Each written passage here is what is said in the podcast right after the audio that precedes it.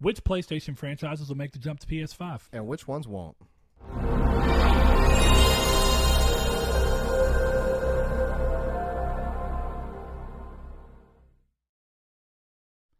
Hello and welcome to Triangle Squared, a PlayStation podcast. I'm your host Brett Beck, and alongside me, Mister. Saul Bridges bringing you lucky episode 67. How you been, Brett? I have been good. Uh, apparently, I just did the name card thing again. But hey, you know what? That's uh, if you're watching us on YouTube, you just get to see the stuff twice. There you go. Yeah, there you go. Uh, I've been I've been mostly good. I know you've had a pretty busy work week, uh, Yeah, and then this week was weird because Wednesday completely threw my entire life off. You know, Wednesday was July Fourth, so we were off work, and it felt like my whole day was like it's the weekend, and then like, but my brain was obviously like, no, no, it's, it's not the weekend. Um, so it was very odd, and then uh, ended up going back to work, and it just felt weird. And half the people are gone from my work anyway, and then I have to stay home yesterday to take care of Grandpa. So it's been a very odd week. Upside is is that while staying home to take care of Grandpa, I did get to get a little more games in. There you go. But we are Triangle Squared, a PlayStation podcast. If you are just now joining us for the first time, you can find us every Monday on YouTube in video format. If you like what we're doing there, subscribe or consider subscribing. Uh, like the video if you like what we're doing here, and of course, keep your eye out for a new episode comes out every Monday. And then, of course, we have our bonus episodes like the reader mail that we just recently put up for June, where we do monthly, where we take the previous month's reader mail that we did not get to in our standard episodes, compile them all into one episode that we just sit down and hash out. Uh, that way, no question gets left behind. It's like a much better version of the no student gets left behind movement that happened. uh, but uh, yeah, if you find us on there, consider subscribing. Uh, if you also want to listen to us on podcast services, you can do so. They come up at the same time, which is 10 p.m. P, uh, 10, 10 a.m. PST and 12 p.m. CST. It is late. I'm tired, so Yeah, Saul. it's very late. Uh, let's see. If you listen to us on podcast services, consider giving us a review. Let us know how we're doing. Gets our numbers up there so people can find us a little bit easier. And you can also find us on Patreon, where if you want to help support us, you can do so by giving us a dollar, two dollars, five dollars, any way you want. You can join our Discord uh, and get a nice, pretty name color um, if, for being a patron, which we are looking into. So don't kill us yet, Blake. I don't know why it's working on some and not on others. We're think, gonna have I to I probably think it was figure it the out. email thing. I'm not sure, but we will figure that out, and I will get with you, Blake, a little bit further on that because I'm more curious that we don't lie to people. Uh, that said, uh, you can normally find us on Twitter at Triangle SQRD or the newly found Facebook group, which we have a new uh, new guy named Matt. Uh, don't know the last name off the top of my head I just saw it a couple minutes ago, uh, so forgive me for that. But hey, welcome to the Facebook group, and thanks for being a listener. Saul, what have you been playing this week with the time that you've had, and what are you wanting to play that you've not had time for? There we go. Switch that question up. Yeah, that's a weird question. Uh, let's see. So only really three games this week, and I know I'd normally say that, and then I end up listing more, but really it's only been three. It's been Kingdom Hearts one, and Resident Resident Evil, no Rainbow Six Siege, and then the Octo. I mean, Resident Evil Octo- Siege. I, I don't know. I'm dude, I'm tired. I, I said Octopath Traveler demo, uh, which I haven't played yet this week, but I have played Hollow Knight. So Hollow Knight, Rainbow Six Siege, and Kingdom Hearts one. Hollow Knight looks so freaking cool, man. Oh, I'm dude, so mad so that it's not out on consoles yet, but that's okay. So freaking good. I will give it time because I know. Well, I say not on consoles, on on consoles that I have because it's on Switch. Uh, it looks really good though, and I'm glad that you're saying it's as long as it is. And then Corey posted a screenshot. The art style looks just so sick to me. I don't know what it is. It's like a really simple but striking art style, and the game looks really fun. So, um, Um, yeah, like it, it's just it's that perfect combination of hard and uh, just it fills you with wonder as you play. Like what's over here? You know, you drop down into like a path, I would say, and there's like four different ways to leave that room that you're in, and you know they all have a purpose to them. So and you actually have the urge to want to go back and be like, well, what was down another path? yeah, you can buy these little pins that you can mark your map with, and that's what I've been doing. So I mark my map on things that I can't. Like I got to an area that's pitch black, and I'm like, how do I get through this? So like I know that somewhere along the way I'm going to pick up a lantern or something or a light, and I'm going to be able to go back through. And how many hours do you think you're into this game? Probably thirty. God, Yeah, and there's still more to it. yeah. There's still Do more to you it. think the game will make its way to other consoles and it's just a limited time exclusive for Switch, or do you think it's I actually going so. to be a straight up Switch game? Uh, I'll do the same thing I did with Shovel Knight, and I bought it on Nintendo 3DS when it first came out, Yep. and then I bought it back on Vita, and it was cross buy with everything. So I'll do the same thing. I'll buy it on PS4 again. okay. Uh, but yeah, kind of slow week. Got to Hollow Bastion and Kingdom Hearts one today, uh, and I know that Initial Hollow Bastion, though, right? yeah, initial Hollow Bastion, Gotcha. and then uh, I know that that area is. I hate that area so much. I don't hate Uh, it. It's no, I hate it. you end up coming back to it though. You know, it's one of those things where Right. you leave, come back, and And I'm glad too, because you know, the Mm. For those that don't, I'm not going to really say much in like in terms of spoiler, but a really cool cutscene happens in which you pretty much just you you just you don't have any. it's incredibly short lived though. Yeah, no, thankfully, I know. It's like I what mean- 45 minutes total to get through that area with Beast. What, I what don't is that character's name? Why is it Beast? It's Beast, That's what I but thought. not even that long. I don't want to say too much I because haven't there's played actually it- quite a few people playing that game for the first time Well, I haven't because played of it three in- hyping everybody in up. so long. So that's what I remember it being. It also could be I was a, a, really s- dumb kid and I couldn't figure out how to glide on those glaciers properly. Um, but uh, Brett, what have you been playing? I've also been playing Kingdom Hearts 1. Uh, I am grinding through Hollow Bastion. I've already done everything that Hollow Bastion has. I'm just grinding it for the level uh, because I'm playing on Proud Mode and I'm trying to work my way through the Platinum. My only thing there is that, you know, the, the Platinum list for that game, the trophy list, is set up in such a way that it's one of those those lists that makes you, if you're going to work towards the Platinum, you're almost going to have to make yourself hate the game to get it. And I don't know that I can really completely do it all right now, but I'm going to do as much as I can. And then wh- whenever I naturally get tired of it, I'm just going to quit. I mean, and that, I've played the game so many times that I don't owe it anything. You know what I mean? So I'm just going to play it. Um, the thing I'm doing right now is this leveling up as much as I can, trying to do all of the uh, extra bosses, the secret bosses like uh, Kurt Zisa, uh, the Phantom, Frost Titan. um, yeah, Frost Titan, and of course Sephiroth and uh, Unknown they didn't change. or the Unknown Man or whatever it is. They didn't change any of these uh, um, uh, optional bosses in the 1.5 remix, did they? Now, what do you mean? Like, did they change the way they act? Yeah. I mean, so we, Like know, Frost Titan, you still hit his back or whatever, his shards. I mean, yeah, they they all act the same. The only the only thing that's different this time around is that uh, Final Mix, of course, brings in the Unknown Man, which I'm not going to get into. I don't but- even know who that is because I didn't. I didn't know nothing about Final Mix when I Oh. was younger. You- Oh yeah, because Final Mix didn't again didn't Uh, come come out over yeah. here. Uh, that said, though, I'm about to go look. uh, as soon as to see a you as soon as you see his weapon, you'll know who it is, or you should. Um, and it makes a lot of sense with the story. Anyway, it's just something that they added in retroactively because it was like, oh, okay, it all makes sense. Uh, that said, though, um, I'm trying, and I've never fought him in general. Actually, I didn't even fight him on PlayStation. Um, PlayStation 3 whenever I rebeat the game on there, but I also didn't do any extra run. I just beat the game for the joy of playing the story.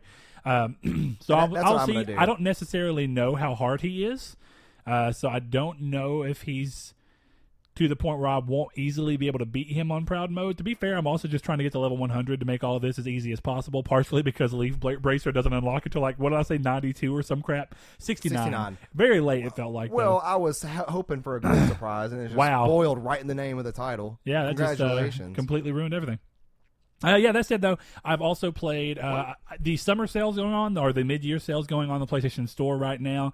Uh, so I picked up a couple games I've been keeping an eye out on. Uh, one of them is AER Memories of Old, which is like a very RiME style game from what I can uh, gather from what they show, where it's like an exploration game where you uh, there's floating islands and you jump off and you play as a female protagonist and turn into an eagle and fly between these islands and find stuff.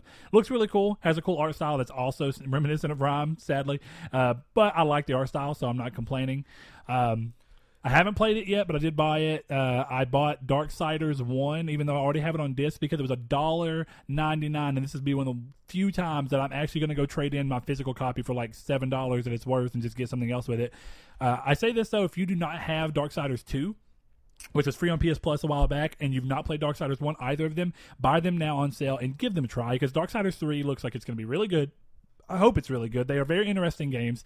Uh, and of course, you won't want to go into 3 without having any clue of what you're doing in the franchise. So buy them now while they're incredibly cheap. Support the devs who did that if you even have the smallest inkling of interest towards them. And of course, that would hopefully build up some kind of excitement for Darksiders 3 so that it does well because of them taking the risk and making that game is really cool. And I'm glad to see them doing that. I think it'll be a good game. A good game, regardless of what happens. I hope it's a great game like Darksiders 2 was. Um, but I also played the other game that I bought on the store sale was uh, Jotun, which is the game that is made by the same developer as Sundered, which is uh, Lotus Games, uh, or Lo- something like that. It's uh, Lotus something, um, and it has the same hand drawn art style. It's really cool, uh, and it's got a different. You know, Sundered was like a Metroidvania side scroller style. Right. This one's like a top down third person isometric view and it moves around on like a flat plane. It's very interesting though. It's really fun.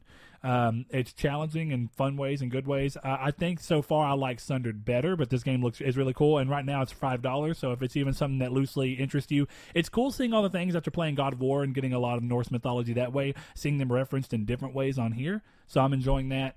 Um, I don't think I've played anything else. I played a little bit of Crash Bandicoot because my sister was over and she was like freaking out that she didn't even know they remade it. So I played a little bit of that. Um, I think that's about it.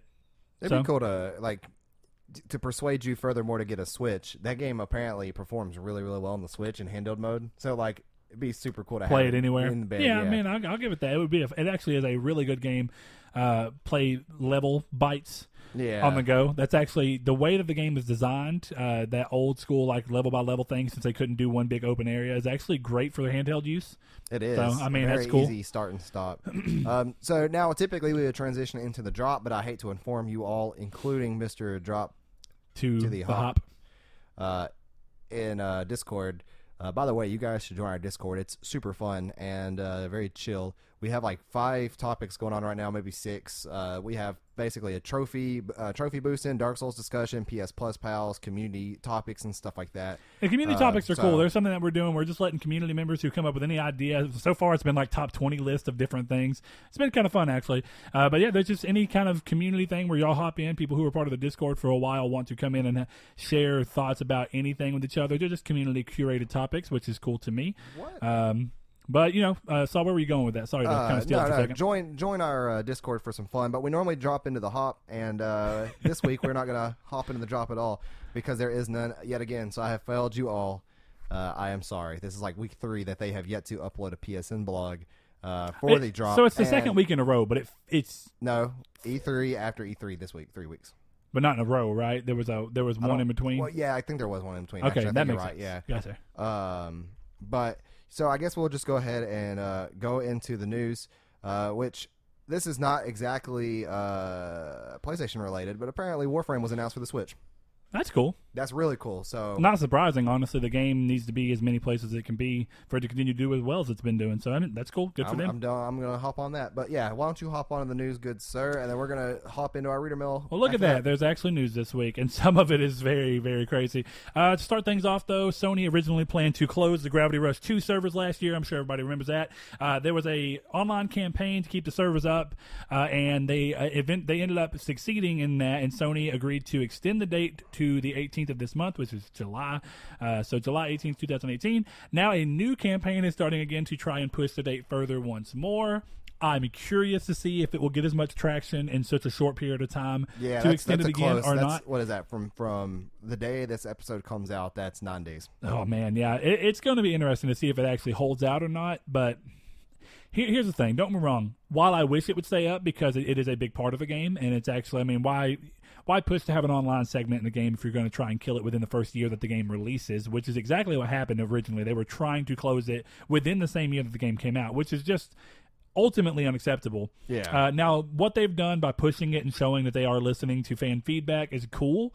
Uh, but they've already done the push once. I think it's hard for them to justify the cost of keeping the servers up longer. Um, unless there's a very big vocal outcry of people or they see some kind of activity. Because of course Sony is in a position where right now if they can spend a very small amount of money to keep good you know piece I, oh lord um PR. If they can keep good PR um, off of something that cost them very minimal amounts of money, uh, it's something that wouldn't hurt them right now. I mean, it's not necessarily like that they have to have it, but I think it would be a good thing to counter some of the recent negative PR that people are trying to spin their way. Uh, and some of it maybe has a point of being spun that way. Um, but we've talked about that ad nauseum, so we're not going to keep going. Um, but that was interesting. Uh, next thing up, though, is after an announcement of a mobile game titled Dead Island Survivor Survivors, uh, fans questioned publisher Deep Silver about the 2014 announced Dead Island 2. They have come out and said that the game is still in development, surprisingly, uh, with the mobile game just being a spin-off. What I thought was interesting about this, and I knew this, but I hadn't really thought about it, the developer who's developing this is Sumo Digital. And now, of course, this is very highly likely a different team. This is the same developer, nonetheless, that is also seen multiple delays with Crackdown 3. Yep. Now, here's the thing about Crackdown 3. They are not the only developer. They are assisting development to other to two other studios. So how heavy their hand is in it, nobody knows. But anytime that you see one studio's name uh, attributed with a bunch of delayed titles. It just kind of is. Eh. I mean, and what's funny is I played a few Sumo Digital games that are really good, so it sucks to see that this is like their place now. But if that's where it's going to be, that's where it's going to be. Uh, interesting to see the game still being made because it seems like every game that was announced in 2014 and 2013 is still apparently being made. We know that with Deep Down, Capcom is apparently still making it in some form or fashion, or has at least some intent to continue making it. Um, Speaking of Warframe, as you were, good sir, Warframe received The Sacrifice, the story centric update diving deeper into the game's ongoing narrative on consoles recently, and has a promotion running for some decorations and a three day infin- affinity booster, which I don't know what the hell that is. Uh, but for players that ends July 20th at 11.59, I think the code is Old Friend, which is pretty clever, so good for them. Oh, yeah, you watching that old. Uh, Dude, uh, uh, uh, level one, critical, no damage, no limit, no summons, no drives. what? Yeah. Okay, we're going to watch that when we're done here. Yeah. Um, Kingdom Hearts fans will know this is absolutely Lingering ridiculous. Wills is, is, is, is, yeah, yeah, it's the boss. I never fought him, but I've heard things and I've seen videos. Now, Sephiroth, on the other hand. the hardest boss. I'm kidding. I promise I've played Kingdom Hearts. He's not the hardest.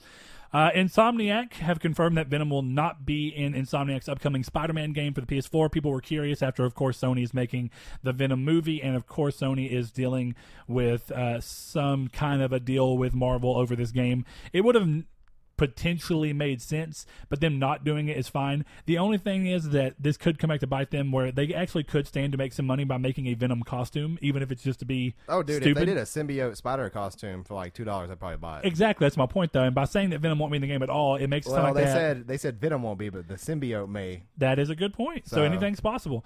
Uh, Saul, this one was cool, and you know we originally were talking about it, so that's why I decided to go ahead and put it in here. And of course, it was Yeah. a rumor that is now Oh, proven yeah, true. But RPG Maker MV has finally been officially announced after the pre E3 leak that we talked about. It will be coming sometime in 2019, which is surprising. Uh, originally, I think the leaks called for this year, right? They may have decided to move because of the year, yeah. yeah the heavy release schedule that we're seeing at the end of the year.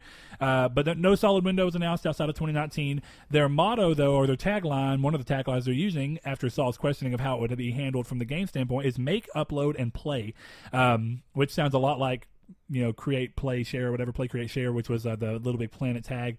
Uh, but play, you can play games by people who made these without owning the game.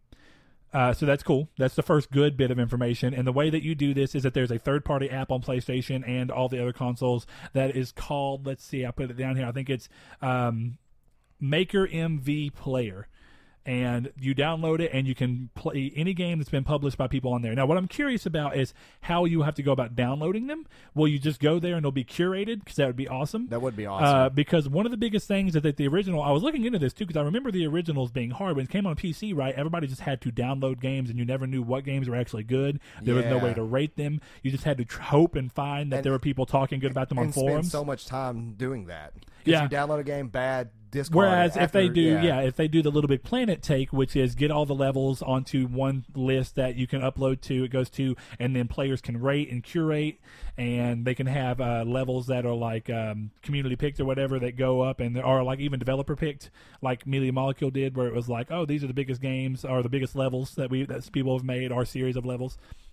I think that's cool, uh, but I think that's the biggest thing is that yes, while Little Big Planet has the downside of you having to own Little Big Planet to play the levels and Dreams Right. Would appa- would reasonably I think it's reasonable to con- to assume that it would be the same way. You have to have dreams to play these games. I think it's cool that they are doing something to where you can just download it free and play the game separately. It makes it more sense for the people who want to dump their time into this to do it. I Uh, hope that this is across all consoles. Was that confirmed? So I, I don't Switch? know. The only uh, you would imagine would it would be so, right because they're all the same art assets. because I'm definitely going to get the game for Switch. Depending on how in depth I can get on PS4 with Sony and their whole you can't use external assets thing. Well, but nobody can use external assets on this. Apparently, there, there's just a Oh. there's a well, unless you're on PC, obviously. Yeah. But uh, across the board, and the game's been out on PC since 2015. That's kind of surprising for Microsoft with um I know, think part of it's just coming to making sure the game. See, that might be part of it. And that's something we're gonna, we need to look into. It might be in an effort to make sure that any game made can be played across every console, uh, and all your all your console would be doing would be taking it in, subbing it out with the textures that it has in its game, since they are the same art assets and just maybe possibly different rendering. Though I would imagine that the game probably just doesn't run that crazily anyway um, on any of the consoles. It's who knows, we'll see. Um, but it's not like they're making really really complex games. So for people who are interested in the idea of RPG Maker and making games on your own, similar to what Dreams is trying to do, trying to give you a uh, an engine without having to know how to code, I think it's an interesting idea. So I also think that Dreams looks really cool though, and I know some people are thinking Dreams will fail, and Dreams very well could fail, and I'm not saying that it won't. I am just excited at the possibility of what it can do. Uh, speaking of Insomniac a little bit ago, a recent post on ResetEra saw Insomniac confirm that Ratchet and Clank PS4 is their most successful game of all time. Here's what I thought it was interesting. No metric for that success was given, so we don't know if it's actually their best selling game, if it's their best, if it's the game they've made the most money on based on the budget they put into it, Right. If it's been rated the highest, which I don't know. I guess we could go in and check and see. I think it received an 85, if I remember right, on Metacritic, which is pretty good. Yeah. Uh, so it could be their highest rated game, though I don't think it is. I, I but yeah, who knows? Because Fuse or whatever ended up actually being called. I can't remember the actual name. Uh, that was the one game when they finally came off and we're like, we're going to go do our own games. I think EA published it. It didn't do very well. It actually did very Ugh. poorly. Uh, and then, of course, you know, we didn't see uh, Sunset Overdrive didn't perform very strongly. Uh, I think that there's an obvious Ratchet and Clank seems like it would actually be a really easy answer for their most successful game from a sales standpoint. But here's what I do think: I think that Spider-Man will eclipse this, uh, and that's Oh, if yeah. nothing else, just because of the name attachment with Spider-Man, right? Even the crappy, sometimes crappy, I will give it that, uh, but most often, you know. At least berated for being less than what they could be. Uh, the games that were made by Activision that were quick and just you know movie tie-ins or whatever that they did, quick cheap license games were often sold pretty well, regardless of the fact that they weren't necessarily considered by many to be made well. So, uh, let's see. Next up, Shenmue One and Two Collection have officially been priced and dated. It will cost twenty nine ninety nine, which is really good. Uh, I was hoping it wouldn't be forty or even sixty. 15 bucks a Um, pop. Yep, and release on August 21st for those who want to experience for the first time or again the games before the third game comes out, which we saw earlier that the third game has been pushed back, I think, into late 2019. Um, so we'll see if that holds or not. Deep Silver is also publishing it as well. Uh, following the already surprising sequel to Shaq Fu, and I promise y'all this is the craziest piece of news on this.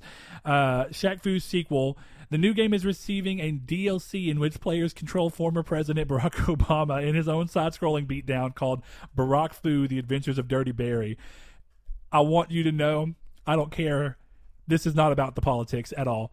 This is hilarious. This is really, really ridiculous in terms of an idea. I think it's smart because it'll sell just on the the hilarity of the idea and how over the top it is. But go and watch this. go and watch the trailer for this.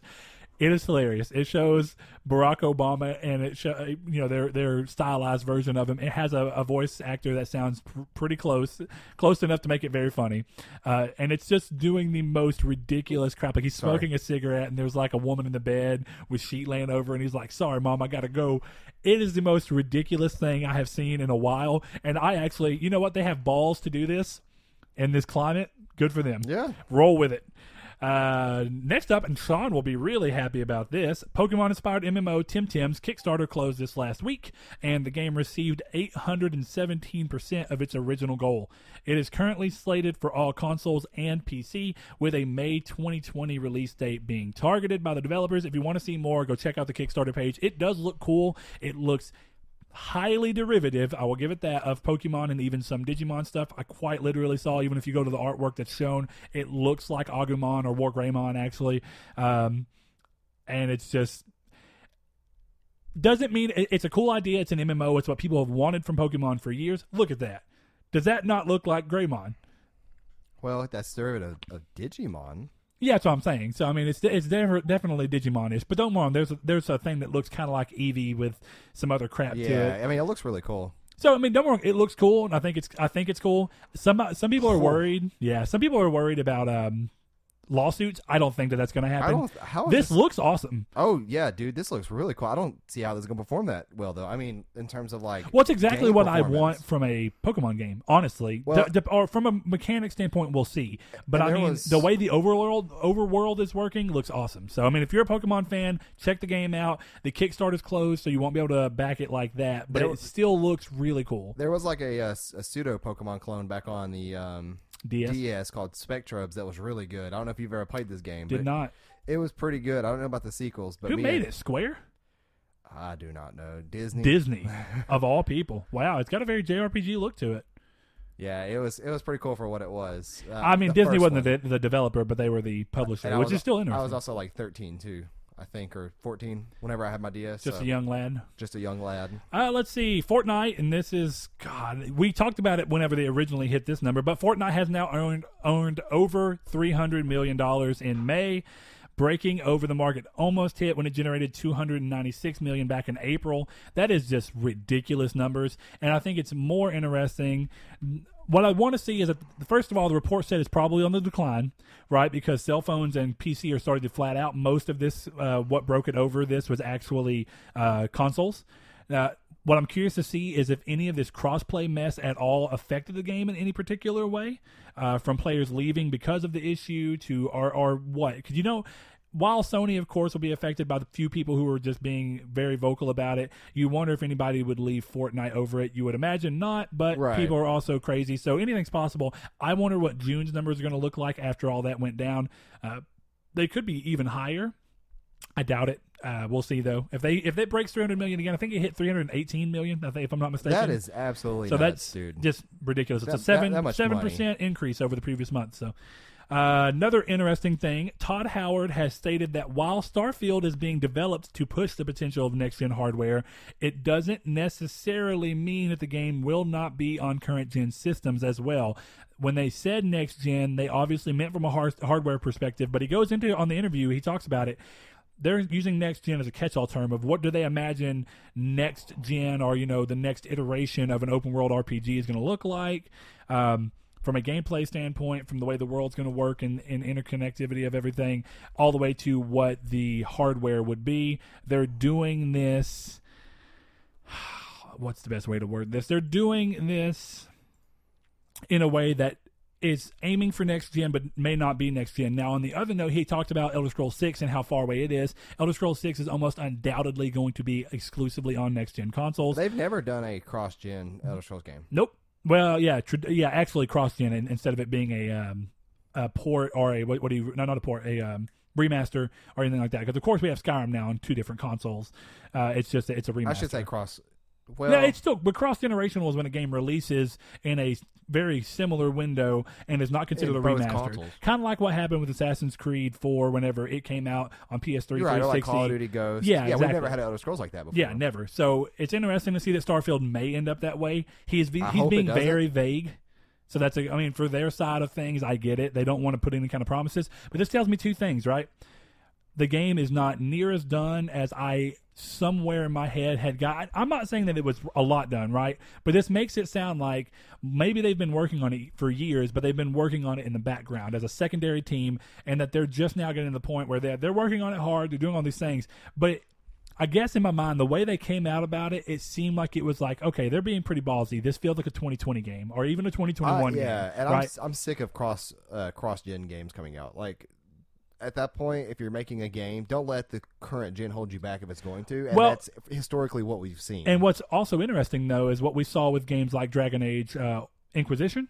And there's actually, if you uh, listen or read uh, Jason Schreier's book that he did about it, uh, Blood, Sweat, and Pixels, where he goes over different chapters, they talked about in that thing where originally the cross gen games happened so heavily at the launch of PlayStation 4 and Xbox One because of the fact that up until the point you remember all the doom and gloom about consoles was coming out so everybody thought it was stupid to make a game just for next gen consoles right. so what they ended up doing was holding back Dragon Age Origins It was a dumb and, or. Dragon Age Inquisition, sorry, in a lot of areas because they were trying to accommodate two different SKUs, or technically four different SKUs, uh, and, and five if you include PC. PC, yeah. So with that being said, it's I don't. I think that if anything, the fact that gaming's in a stronger place now than it's ever been, I think that we'll see less of a reliance on on I, I hope so. cross gen. The obvious cross gen games you'll see, I think, will be Call of Duty, Call of Duty. Any yearly release, probably if there's an Assassin's Creed that year, it'll probably be there. And of course, sports games. I think Right. you'll obviously see whatever that year's And those FIFA are and Madden I'm are launched. fine with. Which, of like, course, it makes sense. RPGs that are being held back, delayed, or anything of that nature. Or even being held back from a technological standpoint to make sure they continue to run on old hardware. is not. but not we'll see. It.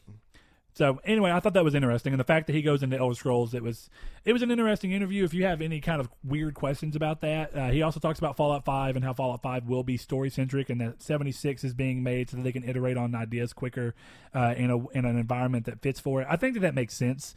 Uh, I still I think Fallout seventy six looks cool, and I'm probably still going to get it and play it. I don't necessarily know that it's what I want, but I'm willing to let them show me that it, it's something I'm at least loosely want. You know.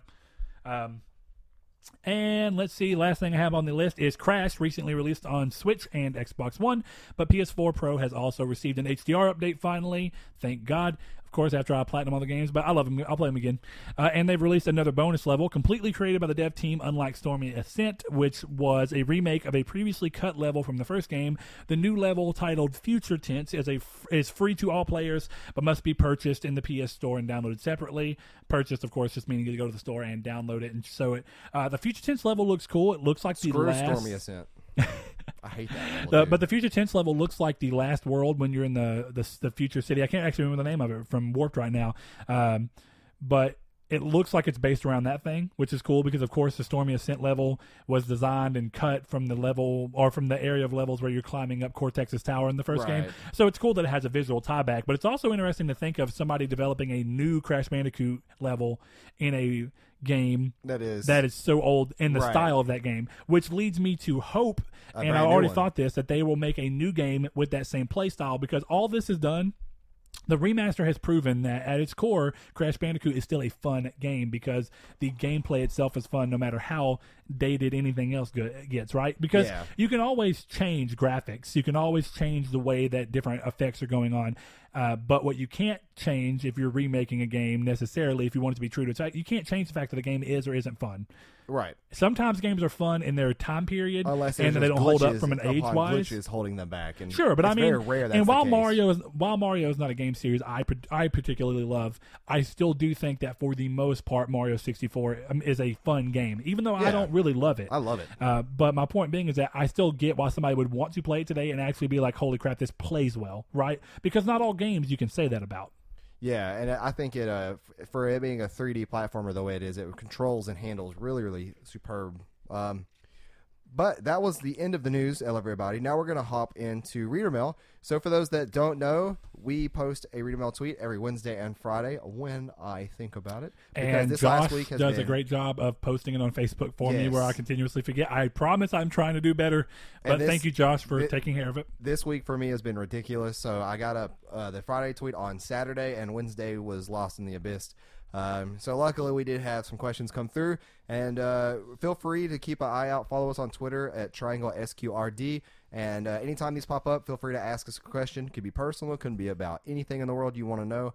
Uh, about us, and uh, we'll answer it. And if we don't answer in the episode of that week, we're going to put it in reader mail, like Brett said earlier. And again, because we're not quite used to saying it, you can find the Facebook group that is still newly minted relatively. Uh, it's Triangle Square to PlayStation Podcast. You can find our group on there. Join it if you're not much of a Twitter person or a Discord person, don't like the idea of quick iterating chat. Just uh, join that because it's easier to have a threaded conversation where you can keep a thought process going and moving along. And we uh, have a community on PlayStation, and it's dead. Yeah, to be fair, it's just I don't play along. I got on yesterday whenever I was playing. Uh, Absolver. Jotun, but Absolver too. Uh, I started with Absolver, and uh, other Josh Drago got on and was like, "Holy crap, you're online!" I was like, "Yeah, I know it's rare." Yeah. I mean, I'm always online, but I'm never myself, playing anything I online. keep so- myself hidden most of the time, I, and sometimes I think they'll change it, sometimes I don't. Uh, but we have our very first question uh, given us to us by Richard. He says, "PlayStation VR will Sony continue to support it, or is it dead off when the PlayStation Five comes out?" Uh, this is actually an interesting question um, because I think right now what we're seeing with PSVR is just small indie titles coming and popping out here and there when supported. Uh, with some with some with uh, some third party Yeah. bigger. T- I mean, because you can't necessarily completely take away the importance and significance of what Bethesda's done with bringing. Uh, Uh, Skyrim I mean, VR, Skyrim, Doom, com- Doom the complete experience over, and of course Doom, and then of course they're doing it with VR as a whole market instead of just PSVR. You can also talk about the fact that they did Fallout 4 VR uh, from an entirety, and that still could potentially come to v- PSVR. I don't know. Oh, is that Maybe not on PSVR? I don't think so. Oh, um, wow. I could be wrong on that. I wouldn't necessarily be interested in playing it, so I'll say that. Uh, but still, I think that there's enough third party support going on with it, and then of course a lot of indie games and a lot of cooler games. I mean, there's a lot of games that I look at. I'm like, if I definitely now with Grandpa having a stroke, it's harder for me to just be like, okay, I'm going to strap this thing on my head and put these things around my ears where I can't where hear anything. out of the world. Uh, I can do it after he goes to sleep for the most part. Um, it's just one of those things where I've yeah I've not played VR in a while actually, and I I mean I feel bad about it. But what I want to say on this, uh, Saul, do you want to finish your thoughts? No, yeah, you go ahead. Okay. Um, what I think is interesting about it, I don't think it's dead. Uh, I don't think it's dead now. I think there's enough proof in that, the fact that it still continues to do well. Uh, but this is where I'll say about where it goes in the future. I think that uh, VR has done well enough, specifically for Sony, uh, in this first real generation of it. Uh, and Sony is head of the market. They are the head. I mean, they have enough proof to show that there is a market there and that with more iteration on a hardware standpoint to make it simpler and easier for people to do uh, having it integrated into your next console to where it's not something where they can cut down the cost on not having to have an external unit Yeah, Um, there's a lot of ways There's for them to improve on things for me, about what the I don't think they should in- integrate it that way. I think that it, it, is it because of the cost for you or why No, it's because I'm still one of those firm believers, and I don't care what developers say that VR is a fad. Um, it is not the future of video games. It never will be. Uh, it's too inaccessible for multiple kinds of people. Uh, hearing, seeing issues, all kinds of things, and then of course, uh, the cost of it of a single unit is what's ridiculous. So I don't want Sony to put something potential in their system that's going to cost them extra production money, extra uh, cost on top of the console, and I'm not. well if it's part of it. the if it's part of the chip right if it's part of the chipset it really would not be a substantial There- cost I- it'd be easy my- for them to work on and then be a port that's just there similar to the port that you have on all the playstation To my knowledge, though, that's like- currently only used for the camera and, this and my is point coming, this is coming from a mainly PC guy, but like, or not PC guy, but in terms of VR, um, there's really like it's the same thing as what you have with, like with that, except it has an external supply. So as long as the CPU, what do you mean uh, just so I- it's all plug and play. There is no little box that comes with uh, the Vive. There oh no- yeah, yeah of course but So that's because a pc is handled differently right. As long as it's something similar to that, I don't want it built in uh, with like I don't know an extra hundred dollars added to the cost or something. well okay this is what i'll say so you know how there's no box that comes with the vive right Right. Well, this is what you do have to have. You do have to have a graphics card which is set up for VR. If you do not have a VR ready graphics card, you cannot play VR. If you do not have a VR ready I don't know how motherboard, you cannot play is. VR. I mean, I think that it just depends on the strength of the graphics card. I think VR ready is more of a marketing thing. to an extent it is, but at the same time what it comes down to is that you do have things that are obviously like, okay, well, this is built with VR in mind because VR is something that graphics developers are actually sitting there and going, okay, this has to be thought out to be able to not only just be a strong card, but also be a strong card when you're doubling your images, putting them on right. two different things. Even and Now, even I don't the know how budget much- cards have VR ready on And I will now. say this: I don't know how much of an effect that has on the graphics card processors. I mean, uh, developers, right? I don't know how that works. But my point being is that the PC is an entirely different beast because it's already a modular design, I right? think I think Consoles are different. VR is a separate beast to begin with. I Oh, VR I is, but- I think that Sony should make a good second unit that would be that has 360 cameras and allows you for 360 viewing and turning. And I think that it should come And at, I think it at a well priced. Uh, it shouldn't be part of a console at all. Uh, and I think that as long as eh, VR is such a small niche community, like without a doubt, it is very. It is. I mean, I, I will agree, but I, there are some people that are, and I know this from just. I mean, And again, so this far, is there's people on on forums and stuff, right? But Right. Go ahead and finish up. I was gonna say so far right now that most of the VR games that are that people are praising are literally gimmick games. Not saying they're bad. Like Job Simulator is a fun game, but it's literally a gimmick game. It's it's you in there doing fun gimmicks to have fun, and it's like I said, it's fun, it's entertaining. it's the games you need to get people to hop on early yeah, on. and of course, and that's the problem is that I think the best example of a good VR game done really well, uh, other than VR Chat, because that game, it, it, it- the social aspects of that game are really cool. But um, uh, Resident Evil, Resident Evil Seven, Yeah, Like, that's sure. the only game so far that I've seen of like that actually would be worth buying VR for if more games like that were made. Yeah, and, I'll say this: nothing has. Sadly, because maybe of the fact that it has. That's what I was going to say. Skyrim. The only thing about Skyrim is that it could be a little. You when you're playing it, it's fun. It works well. The only thing that is constantly going through your head while you're playing it is that if it wasn't for the move, this would be slightly easier to. If there was an analog stick on the move, right? But these are things they weren't thinking about when they developed the move. They weren't making it for VR. They were just, and then when they brought it back, they were just trying to make That- money. that's why they need to make a really good, Of course, and I a and- really well done. now all of this will happen, right? And now, but what I say when it, when you go into putting it in the console is that having one extra box out, when you could you could work that cost just like okay, the PS Vita, right? The PS Vita and the PS4, they both they have chips in them that are specifically built for remote play. Right. The majority of people will never use that, but the cost to include it on the system chip was so small. That's that's streaming though versus VR. VR cost can be quite up there. That's why that whole VR Well, thing. but we don't honestly know that. I don't know that. You don't know that, and the only people that do are the people who actually deal with putting the system, uh, putting the chip in the chipset. I assume right? that if that box broke, it would cost Sony at least one hundred dollars to buy to for you to be able to buy a new one. the VR box that I Yeah. have? I don't think so because all it is is audio processing. There is no extra visual, and of course it splits your video and uh, forces it to. Isn't it an extra graphics processor in there too? no, all, not necessarily. All it's really doing is forcing whatever you're putting into it to split and then double. So games have to run at a minimum of 60 frames per second, and then it thought it forces had- them up to 120 frames per second for reasons that work with VR. So this is for people who aren't who aren't necessarily crazy into VR. This may sound boring to y'all, uh, but I mean VR is handled that the way Sony did it is to try and make it easy to hit by the restraints that are put by the console itself. Uh, the box takes in the 60 frames per second and then splits that and then doubles it to where it goes to 120 frames per second so that way that you do not get hit with any kind of eye fatigue or any kind of motion sickness that happens from too low of a frame rate Right. uh, that's something that goes on. I don't think the box would cost that much. Part of the what costs the box money is uh, extra USB port. I mean, extra um, HDMI ports. Obviously, the box casing itself, which is minimal cost. Uh, the majority of the price is specifically in the headset.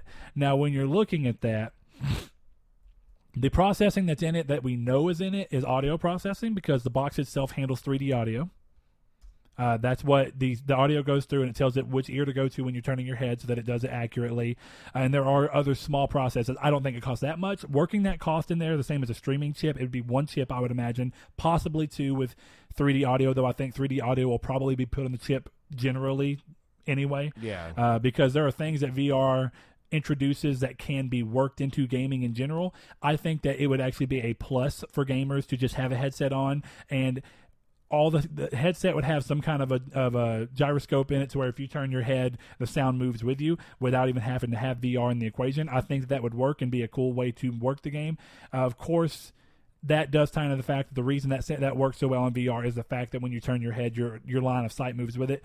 You already have technically 3D audio in a game whenever you turn your analog stick and your your field of view determines what you hear from where in a Right. game currently. So I mean, I don't. I don't think. The, I guess I didn't think about that. But Yeah. my I- point being is that I don't think it would be an ex- I don't think it'd be a substantial cost. It would be something easy to do. It would get rid of one extra box, which is something that people are complaining about. It would cut the cost down on the unit itself because it's one less thing you have to do when it's already on a system chip and not having to build a custom case for it, design anything for it, put a power supply into it. It's all built into the chip. Uh, and then from there, the obvious thing. This is what I say when when Sony's at the top of a market, they're they are the uh, yes. There's there's contest in the market. I mean, there's uh, there's obviously people who are in the market besides them, but Sony is dominating the market right now, and it would be really unwise of them, in my opinion, to let this be the only thing. I think that it's done well enough that Sony will surely try it one more time at least with the most refined version of it you can get, dropping move support and going towards something, or at least if it's going to be move light, going towards something that's far more advanced than move, so that they have an experience that's more like the Vive and the Rift.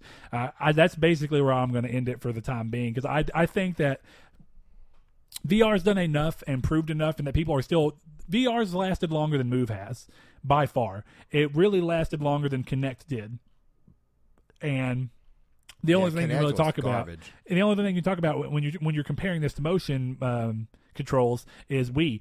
The Wii was still a short-lived success if you really think about it. The Wii, once it had its initial sales boost, it just went kind of crazy. It sloped off, and it stopped having so many games that focused on that. So, I mean, I think that we will see them try again, and I think it's I think it'd be unwise for them to just leave something on the table like that when they are the head, right? This would be like people saying that handheld gaming is just a fad, and I'm not saying that that happened, but this would be like people saying handheld gaming is a fad, and that uh, even though Nintendo were at the forefront of it, right, and that handheld gaming came out, and they go, oh, well, it's just a gimmick, right? Whatever this, and I'm not saying that it's completely a great com- a comparison, but Nintendo would have been done, dumb back when they did the Game Boy to not iterate on that with the Game Boy Color. I think that all we're seeing on VR though, for like ninety percent of the games, is all bloatware though, and that's what makes it a fad to me. I don't necessarily agree. I think that there are a lot of games that are man, but I mean, there's I also a lot of games that look really good, like uh, uh, a, a oh, Apex Construct or whatever looks really cool. I actually want to get that. Uh, there are, of course, the kind of more goofy games that are say, budgeted price. You think about all the games that we read off throughout the drop over the past year, and you think of how many good games came from that that are VR. It's like two. Uh, We you Yeah. got you got you got um Now, just to, to be fair, not just from me having one. I don't buy every VR game because I don't get to, and I don't have enough time to play them necessarily uh, in a way that I would want to. The way I play games, I want to play and sit for a long time. It's just really hard for me to do that with a kid and with my grandpa. Uh, definitely now, it's going to be even harder. Um, But see, for me, even like just just based off of like my own play style as well, is like that's not something I'd want to jump in and do every single time I play. and I think the other thing is that the games are somewhat limited to what PSVR. P, okay, so PSV VR being the market leader means that it's going to get the it is majority. not the market leader. Yes, and sales, dude. The PlayStation VR has sold more than Vive Okay, well, and Rift software combined. games and stuff. Yeah, but I'm talking. I'm talking. Okay, let's. How would you say market? The, I'm trying to think. They have the market share. They have the majority market share of VR. That's the best way to call this, right? I think that HTC. Now, I'm not talking about from a hardware leading or whatever, but if you put the Vive and the Rift together, at least the last numbers that I looked at, uh, the PSVR was selling over over that combined with the two of them. So when you think about that, and God, we've talked about this way more I thought Yeah, we would let's, let's get. Uh, let's but we'll, we'll finish it up. So my point being, though, with that, most games are going to end up on PlayStation VR, right? Before anywhere else, even. So we're going to get the worst version of them because while PSVR may be the the leader, it's also the most budget friendly. It is the one that has the most concessions that have to be made to make it work, and it's got the worst input method of all of them. If Sony were to take their market lead, where they have all these games that are trying to be made for it and have a lot of people willing to work with them on it, uh, and VR continues to do good on computer, then what they could do is do everything that they're already doing and just throw that in, and then the games would stop being held back by the limitations of, of Move, right? Because Right. that is a big deal, and you would get the games that you may actually want, and you get less of these games that are trying to work within the limitations of what VR is currently offers with PSVR. you already see bigger games on the Vive and the Rift. That's what I was gonna say. Is that this is where I want to end it? Is that like the, you already see like the Vive and the Rift how strong they are compared to VR, and you still see the same crap on there too. Not like like I said, I'm not hating on VR that much. Sure, It's and a lot of stuff for me. You know, the thing about Fallout, right? How would Fallout work on PlayStation VR? You assume with the gun Well, they- they controller, to but you the, don't know. the cinema mode or theater mode way better than what it is. It's really cool, but like get the grain out or the and that has to come from the next ev- the next Right. evolution in, in display be, technology. That will be why I would. and that will have it. to be at least a 1440, if not a two. I mean, uh, a 1440p, if, Oh. if not a 4K display in there. That's really what would need to happen. The problem is, is that when you look at 1080p, 1080p looks great from a distance, right? When you're putting T- 1080p right up all against your face, your face. Yeah, it's going to look bad, and that's what you're dealing with is a 1080p panel in each eye. Right. Uh, and when you're thinking about that, you know, going up to even a 1440 would be a, a, a big improvement, but going to 4K would be what you really would it want. costs seven hundred dollars for the who knows? alone. 4K is going down in price considerably, but these are also very small OLED panels. That's true. Um, so there's a lot of things to say about VR. I didn't think it would be worth that much conversation, but apparently it was. So if you have any thoughts on VR, let me know what they are because I am by far the VR expert. It's just of the two of us, I have I don't like the VR. most say in what VR is currently. Yeah. And that still, I'm telling you, is not much. I have not played, I've played far from every VR game on PSVR. Um, I still think it's cool technology and I think it can go a lot of places. I was willing to adopt early to make sure that hopefully it could do well and contend because I want to see it go one more iteration where it's probably at its best, right? Right. So. Next question up, we have our good old friend El Chabib. He says, "Good morning, guys. With House Marquee leaving the arcade ar- arena for now, what do you think the prospect of, of them succeeding otherwise with their new game? Have companies focusing on one type of genre succeeded when they switch to another genre? Any example than Guerrilla Games? Keep up the great work. Man, Um, I'm trying to think. What game are they coming out with now that's leaving their uh, arcade style? I, I don't know, but like I know that as long it should be sci-fi in my opinion because Matterfall looked like a really cool game. And that I wonder if that's the one. I mean, No, Matterfall came out. Matterfall came out in 2017. yeah, So it, it's not well, it's not Matterfall at all. Um, but in terms of like uh, what games they've uh, what companies have done that well, I can't really. Okay, so I see there's a there's an article on their site that says "End of an era, long live arcade, and now for something completely different," and it's saying that uh, arcade is dead. So my assumption with this is that they are seeing a decline on them making the same style of games. So to survive as a company, they see the need to try and do something differently, probably for monetary reasons as a business, but also creative reasons. Uh, you know, it's an added benefit. I don't know. I think it is interesting to see a developer who's been doing something like this so well for so long move away from it. I don't know how it will affect them, but I do think that the only thing you can really look at is yeah, it's scary to imagine a, a developer moving away from their style, but LTB, you mentioned specifically Horizon, or you, you mentioned Guerrilla Games, in that what you meant by that is Horizon is such a huge departure in a lot of ways from Killzone, and we saw it pay off in spades to them. Uh, Killzone was a fine selling franchise. Horizon just squandered every bit of what Killzone had managed to build in one game, and that was coming from a team that had that was not necessarily when they started developing the game prepared to make that kind of game. I think smart decisions as well as creative push to do something new and different can do a lot of crazy things. And if this is what House Mark is doing, and the, the decisions not only out of fear but also out of a want to do something different, but also it, it's it's Housemark. I thought it's House Marquee. Um, I've heard so many people pronounce that House Marquee. Maybe, but I'm just going to call it House Mark. for the now. majority of us are wrong. I mean, I would agree though that I'm that- not saying that, I'm that right example Horizon is by far the is by far the best example in terms of a developer changing things up and it actually being better. Uh, Because when's the last time? Okay, okay. I guess you could say this to an extent because it's not completely true, right? I'm trying to think of other developers that are very big and noteworthy that moved away from a specific style in this in in as drastic of a sense of what Horizon was in comparison to Killzone. And it's hard for me to think of one. I know that it- there has to be it could one. be because of either my bad memory or just the, the how bad of a failure they were. That Maybe, but I mean, because like you try and mind. think of it, right? Because Naughty Dog started life as a platforming company. I guess that's a good one. Yeah, Okay, Naughty so Dog started Naughty with Jak and Dog- Daxter. So Well, they, they started with Crash, Crash Bandicoot. Bandicoot, yeah. Then they moved to Jak and Daxter, which is an obvious evolution, right? Yeah. And then through even out that series, it evolved to a point where it was almost more of a GTA clone. yeah, Uh, but it still had platforming at the heart of everything. It was Boy, three there. Was bad. Um, yeah. Two was awesome. I No, actually two loved was two. awesome. Um, Three was not good. that said, though, you know, you think about that, and then moving from that, which is kind of action but still platforming, and then you move towards Uh, you, Uncharted, you're which falling is out the still, bottom of a train. Now, here's the difference, I guess, for Uncharted, right? Uncharted put so much more emphasis on cinematic, being cinematic and being very movie like, trying to push the technological envelope in a way that we had not seen them do prior to that. Switching to a. See, it it's an. Still, even Uncharted's an obvious evolution And, of, and Last of of, their Us is play as style. well. And The Last of Us is an evolution of, of Uncharted's gameplay. Yeah, I'm gonna go know, Horizon. I, yeah, I think Horizon is by far the best example I can think of, and I think you nailed it on the head. Uh, Yeah, I don't know. I think it's interesting. I, I'm curious to see what they do next. I'm not a huge Housemark fan or House Marquee, whatever it is. Uh, I'm not a huge fan of theirs. I mean, I don't. I've played a few of their games, I guess. Uh, not. I, I've known about their work for a long time, uh, but I've just never gotten around to playing them. So good luck to them. That's all I got to say.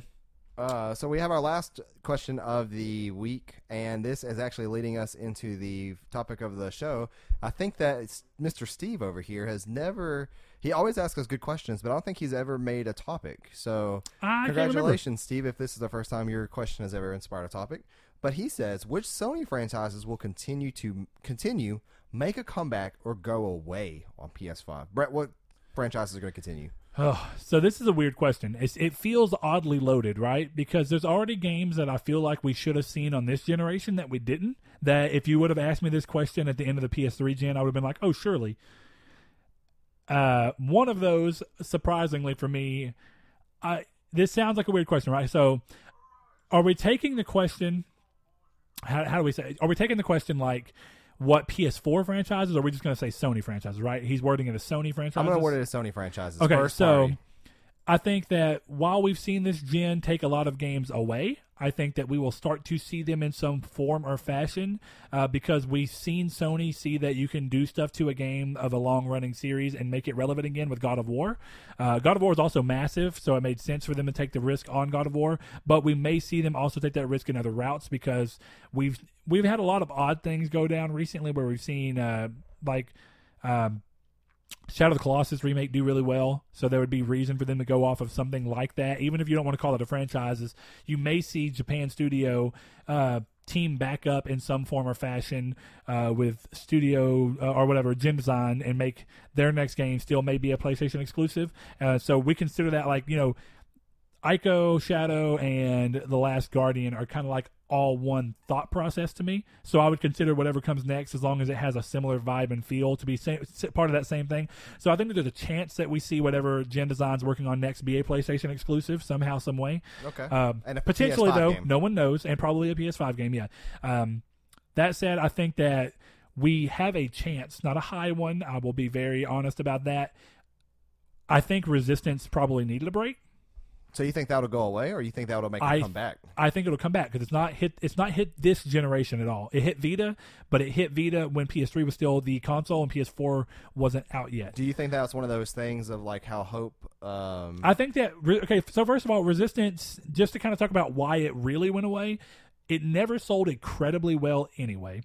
It sold well enough to continue justify making them, but then they tried making Resistance this really big title to be a big pusher for Vita, and they thought, I flat. guess, that they were doing this in a really good way, but instead they gave it to whatever that freaking developer was called. I can't even think of what it is right now. I used to know their name. Uh, I don't even think that they exist anymore. They moved into being a specifically mobile developer. But that said, it's the developer. It starts with an N. Uh, but they made that game, and while it was okay, and I really just mean okay, it felt good to play more Resistance, and graphically it was pretty cool for it to be on handheld and still look and feel like Resistance. The online wasn't awful, but it didn't feel like a first party effort.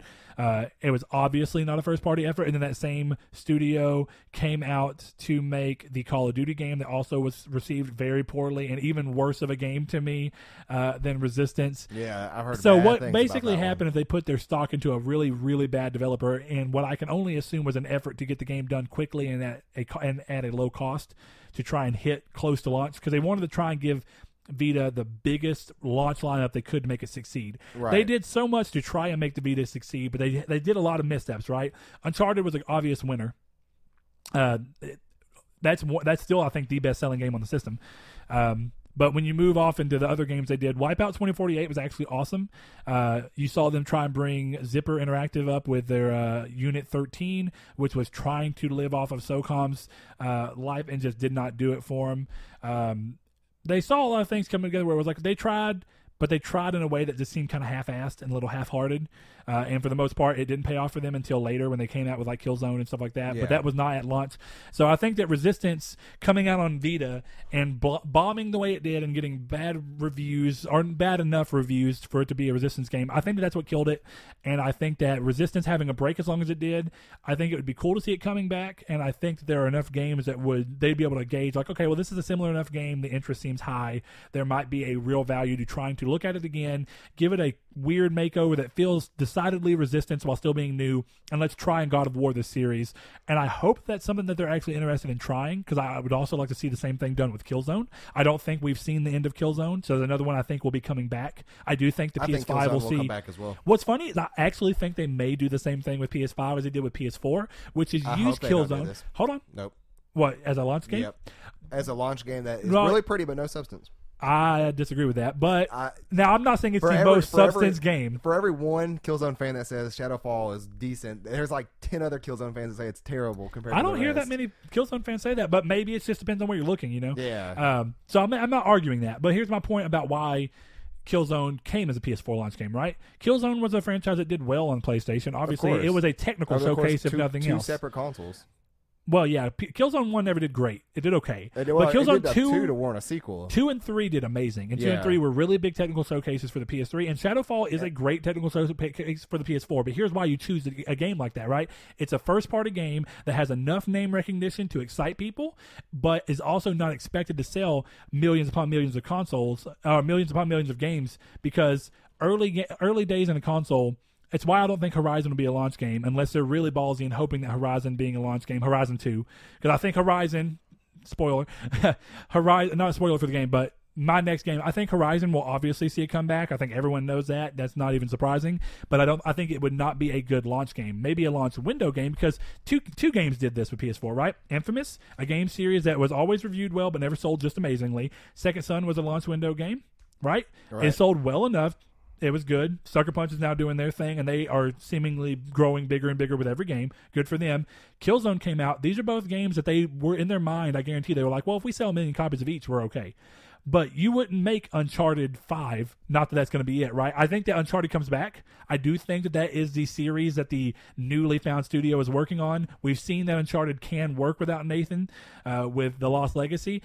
But I don't think Uncharted 5 or Uncharted whatever, you know, suffix or whatever you want to put on it um, would be a PS5 launch game because Uncharted has always sold millions upon millions of, co- of copies. Doing that at launch is really risky because, of course, you you run the high not risk, but you get the possible reward of it being such a great game that people just flock to your system, kind of like what we saw with the Switch and Zelda, Yeah. and even Mario being a first year title. Um, both big games that are kind of odd for it to be beginning titles, right? Right. But apparently it worked for them. They were good enough games, reviewed so well, and they were so they were different enough from what people expected that they drove the Switch to be a huge success, and they still sold well.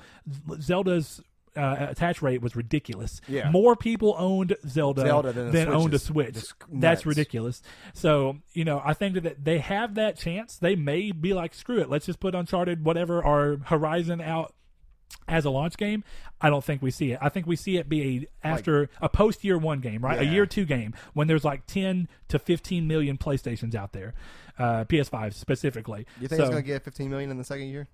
I think it'll see a similar trajectory to what we're seeing with PS4 and also Switch. That's respectable. Uh, I, I mean, we'll see because what twenty? What's the Switch at after more? It's, it's it's over a year now, but we're like a year and a half, and Switch is at like twenty million. Yeah, I remember it, it was like Or- a little more. Ha- it was a little more than what halfway of what Xbox has sold already. Yeah, Which and I think absolutely so around twenty, I would imagine. So you know, I don't know exact numbers, but my point being, um, I think we'll see a similar trajectory as long as Sony doesn't come out and do some kind of crazy Xbox One reveal, um, which I don't see. No. Uh, so even 10 million, right? Let's just say end of year one, 10 million. It's still a respectable number. Then say Horizon 5's coming a year after PlayStation's launch and there's 10 million copies down. You have potential market to sell 10 million copies of that game, or at least the 5 million that the first game sold. yeah, but these games aren't Zelda. No, I'm not saying they are, but that's why you want to give them the biggest success window you can. No, yeah, exactly. So that's, And why I say even so I'd say realistically if there's 10 to 15 million consoles out there and you want to make Horizon 2 come out and do at least as well as the first one did and hopefully push more as the system continues to live You wait. then you wait as long as possible until you have somewhere in the 10 to 15 million range because then you potentially have a market for 10 million users to buy it or And at then- least half. I don't think it's crazy to think that Horizon was a big exclusive. A year into the thing if there's 10 million out there, I don't think it's crazy to think that 50% of PS4 owners would buy Horizon 2. Yeah, that I don't. I don't know if I'd go quite 50. I'd go maybe like 35 to 4 I Still, would guess. that's three yeah, to five million copies. Yeah, it's a lot. depending on where you're at in the in the So spectrum. yeah, So- Horizon can definitely uh, would would make a good comeback. Yep, Uh, God of War, obviously. God of War. Yeah, we already know that's going to come. So come. obviously. Uh, Cory's pretty much confirmed that for us. Uh, so like, let's see. What I don't think is going to return is going to be um, a weird one, but I I really don't think that uh, Bloodborne is going to return. Uh, I've been wanting a sequel so long now, and that you feel like it's, it's I just think off that the table. yeah, I think that what they should have done and and what I wanted was a Bloodborne two. Similar to Dark Souls, or even a Bloodborne spiritual success for a successor, similar to Dark Souls was to Demon Souls. Now I think though that that will happen. Now I'm not saying that we'll get a Bloodborne 2. I'm with you on that If- trail, if right? I remember correctly, Miyazaki said that as of right now, he's not working on anything related to that series. Well, so does Miyazaki, out of curiosity, consider Bloodborne to also be a, an intrinsic part of the Souls series, or does he, he? said so many times no, But every time he talks about this, he lumps them all together. So at this point, yeah, like kind of. Hard to say. I still think that there's a chance that if nothing else, Japan Studio have worked with them. I think it may be ballsy, but possible that Japan Studio will try and do their own version of those types of games because they've worked now. well, no, not without twice. Miyazaki, it would not be good. We'll see. No, I I, don't know. guarantee you, it would not be good. Well, you especially hold on, Bloodborne. but you still think? Well, I'm not saying it has to be Bloodborne too, but it can be a it can be a Souls like game. Nah. Here's the thing: you are a sta- you are a staunch defender of of Dark Dark Souls two being a good game, even though Miyazaki was not attached to it in any shape or form. Oh no, yeah, it's still a bad Souls game, but it's a fantastic game. Like you go back, like after replaying the So- remaster, it's kind of realigned me again, and it's kind of like yeah, three, one, two. Sure, Two at the bottom of the barrel. but you still But like still two, right? game, yeah. So would you not? I guess that's where I stand on it. Would you is- not buy? But you're comparing Bloodborne to two. You're comparing a well, ma- absolute no, masterpiece no, no, no. to something that's I'm already not, I'm not, average. Yeah, but I'm not comparing Bloodborne. I'm saying that if Japan Studio were to come out with their own Souls-like game, like Bloodborne was, a spiritual it's not to live up to successor, Bloodborne though. That's the thing is and that and you're saying it has to? Oh, for me, yeah, like it has Okay, to. At I got you. It has For to- you, yeah. It has But would you still buy it? I would be very hesitant. I'd have to wait and see more stuff on it. Okay. Because I think that that's a I think it's a it's a possibility, right? Definitely now that we're seeing from that- do this move towards publishing with Activision and all these weird things. It's a very odd move. It is very odd. They're move. skyrocketing apparently because I mean, working with Activision seems to be like a good like a and Western, bad thing. I mean, um, yeah, Western company for them to publish, I guess. But Odd. yeah, Bloodborne it certainly is something I don't really see coming back. I don't see uh, Witcher series coming back at all. Um, well, that's not a Sony IP. oh yeah, I guess fair. yeah, we're doing right. We're doing Sony. So like, let's see here. Uh, I don't think that I, I really do honestly believe we've seen the We- end of Siphon Filter. People kept talking Yeah. about it, but I don't think Who, it. did, who developed Siphon Filter again? uh, uh, Ben Days Gone Ben, Studio. yeah. Uh, here's the thing: I don't I don't necessarily. think we'll see Ben come back for I, well, okay. Oh, I think we'll see Ben come back potentially, I don't. I But- don't think Days Gone's going to sell that well. but I don't think Sony will close them. They've been a reliable studio for I mean, countless not- other they- reasons. They may not close them. I should say we won't see Days Gone back as a franchise. That's what I was going to say. I don't think Days Gone becomes a franchise. I don't think Days Gone's going to last that long. And Yeah. honestly, I don't see Last of Us coming back because after the second one, I would be hard pressed to see them do a. If the okay, I'm already having sales is going to have to be the thing, No, right? I don't care about sales. Like, I well, no, for the story. Sony though it matters. No, yeah, and I For so if whether or So- not Last of Us comes back will will hinge very heavily on whether or not The Last of Us Two does anything close to the first one's numbers, so- which I assume it will. I've heard a lot of people say that Uncharted should have ended at three instead of four. Like four should have really been made. Um, I don't really have a, a sail on that boat because I don't never I've played through one, two, and three, and did get got halfway through three, uh, maybe not halfway, but either way, to me that wasn't a series that I could call that judgment in. But like The Last of Us, I'm already really iffy about too. There is some major qualms that I need to be like fixed with in terms of like where's Joel? Why are we like like like is he dead? You know, is he a side character at this point? Like they took away the character we grew with. Uh, along with Ellie, and then he's, he's either gone, dead, or he's sick, and it's just kind of like Now, I don't agree with that, and I had this conversation the other day, I but know. If- I, if- it's if- possible. If, Joel is literally Entirely sitting in a base somewhere and Ellie's doing something on her own without Joel, I'm not. I'm gonna be. I'm gonna put it down. I'm not gonna play it. So this is what I'll say on it because I, I I get where you're coming from. I don't think that we've seen enough, and I think they're potentially being uh, they're not potentially they're specifically being coy about this on purpose because a number of things. There's been talk about them potentially having an agenda that very well could be part of what this That is. was a very Nobody knows. interesting video. I don't Uh, know how much of it. I mean, I, I mean, it's hard to say you don't believe it because Neil said it. Has in a way confirmed it, but is it a good or a bad thing? I guess is where it hinges on. It yeah, okay. So let's kind say of thing that we've said where Neil says there's agenda. What is it? Does it matter? Is it a good or a bad thing? That's where everybody's opinion differs. But on that, my point being that so if part of it is that he's still trying to push a, an agenda with this, fine, whatever that may be the way he's framing the game. Even if the final game doesn't come out with it that, just right? may not come out right to Uh, us. And we've said that before. We yeah, said that. If and you, there's a number of things because here's the people already had problems with the fact that Ellie was a lesbian in the Left Behind DLC. Uh, some Which people did, right? In terms of people who are outside looking in, going, "Well, why are they making a, a whatever? Why are they projecting these social justice warrior things? Whatever, all that mess, right, onto this." But here's the thing: if you play Left Behind. It doesn't feel weird and Left Behind at all. It's a very small section of a See, uh, that's- otherwise that's- large. That's what they did so good is that, and this is what I always tell people about things. It's like put your like if you want to make a form of media of art. Excuse me, I got the hiccups for no reason. And you want to put your um, I hate saying the word agenda, but if you want to put your thoughts, your processes, your opinions, your political uh, opinions and stuff in these games, if you do a good enough job that tells the story properly, then fine. If you do a bad enough job and you put the stuff in to shoehorn the stuff in, then that's where I'm done with your game. That's If where I, that's where I feels- stand on two. Feels shoehorned. That's where I stand I'm on two. done. That's what I was saying. then that's why I have no problem that he's wanting to do this, right? If two, if, if he made Ellie the main character just to make Ellie the main character and Joel's hanging out somewhere, I'm not going to play it. I will literally put it right back down. Yeah, because I um, care about Joel. I've bonded as Joel. I would have to play it to know for a fact that he's not in the game for some crazy no, reason. no, I'm saying you know if, what I like, if you open up and you're Ellie playing and there's Joel just standing over there, you talk to him and he's like, "Go on, kiddo." And I'm like, "Nope, done." I, now, first of all, I don't Joel is- believe that for a number of reasons, No, no, I'm- right? that's that's what I'm saying. But I am not you. saying that's what's get in you. the get game. So, But to- yeah, I will put the game down because I did. I bonded with Ellie as Joel, so I want to once again at least. I think it's cool to reverse the. I think it's cool to reverse the role, right? Bond with Joel as Ellie, get the bonding from an opposite side. No, it's it's gonna be it'll be weird, and I'm just saying that I don't not, think it's not because Joel is a guy, but because you played as Joel in the first game. Like I I I, I have this like you know when you play with him and you go- you see Ellie doing things and you're like okay this is really cool. Now if like they take that emotion away from you for no reason, Couple things. Think about this though. Joel is already probably in it oh, close to fifty, if not fifty. I would say 55. Uh, so in the first game, right? Yeah. Now Joel, now Ellie's at least ten years older, or you assume about ten years older, at least, right? I wouldn't go 10 years because she's 11 in the in first the one, right? first game, if I'm or So I if would I'm not say- mistaken. I would say like seven. No, no, yeah, she's a little bit. But, older. but, So, but yeah, we're saying at least, right? Let's Yeah. just put a number of. Let's just say she's twenty. That's nine Right, so years. Let's just say ten years.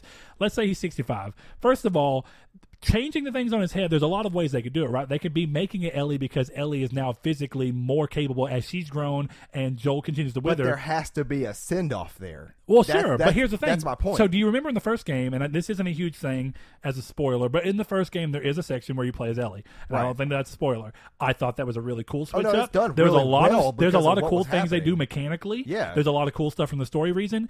They can do that. They already showed me that I can play as Ellie and enjoy it. Right. So I can play as Ellie and it in this one. And, And I- there's a there's a number of ways, right? How do we know made that in this good? game there's not going to be a part where something happens and Joel is having to come That's, after Ellie? that's, that's what I've been Everything saying. is possible. That- no, Everything's that's what I've been saying though. Like if that's what I've been saying is if Joe is sitting over there in the corner and like there's no real interaction, if there's no real story, no real cause for me to be playing as Ellie, I'm not gonna like it because the whole thing about when you go back and play as Ellie in the in the very first game when it transitions, There to a reason. There is a very strong, meaningful reason on what you're doing. But I'll also say just because with the they're wanting to just because they're wanting to change uh, protagonist to another I don't think I, I don't care at all. I think that's cool. I, I've already seen it with I thought Chloe was a cool protagonist actually in the uh, Lost Legacy. Thought it was actually pretty good. I like Chloe from the previous Lost games. oh, Uncharted DLC, yeah, right. Uncharted. Sorry, Yeah. uh, and I also like the Darksiders games because they were not afraid to change the protagonist completely in Well, I two. mean- I mean- and three is going to see you moving I into Fury. I think changing protagonist is fine. It all comes No. down to what you want, and I think as a personal want, I get it, but I don't think that you can necessarily chastise the company for it. No, that said, no, I I'm, think not, I'm not doing so. I should make that very clear. yeah, I- where like- where Last of Us comes back on PS5 or not is going to come down to how see it. well it sells on PS4. I see, and here's the- because if it sells even the same as the first game did, which is literally monstrous, what- they'll come back. I- because that's why we're not seeing Uncharted truly go away because it's too big from and a business stretching perspective. it out, and it's getting We'll see. worse and worse. And if it tr- if it does the same thing that Halo's done, which is start doing a really downward climb, yeah, or I mean a downward, you know, it took Halo what most people would say would be five games to get to that downward climb, because everybody says pretty much that you know Halo one, two, three, four, Reach are all games, and you get that side of like, well, multiplayer sucks in this one, campaign's better. Like, regardless, it has something for someone. Sure. I think Uncharted has done that, obviously, of one being great, two being the best, three being great again, and then four just kind of being, eh, from what I've seen and heard. I've heard. What's funny I- though, from that, uh obviously these people who feel this way are not voting with their wallet or whatever because Uncharted Four is still the best-selling Uncharted game. Which Don't is forget, again, it got you bundled. come down to It these. did get bundled for free. oh, with a lot of yeah, but also later. I mean, I know, but still, my- it's all it- calculated. It all comes down to I'll get all this, but it still sold the best, and no matter Right. how you cut it, it sold the best by a large margin. Yeah. Uh, so that's it. All comes down to a business decision. You don't. Sony as a business would be really dumb if they can still continue to make a studio they can put out what they consider to be a very quality game. Then it's like I use the analogy with bands all the time, right? Sevendust continues to put out new albums.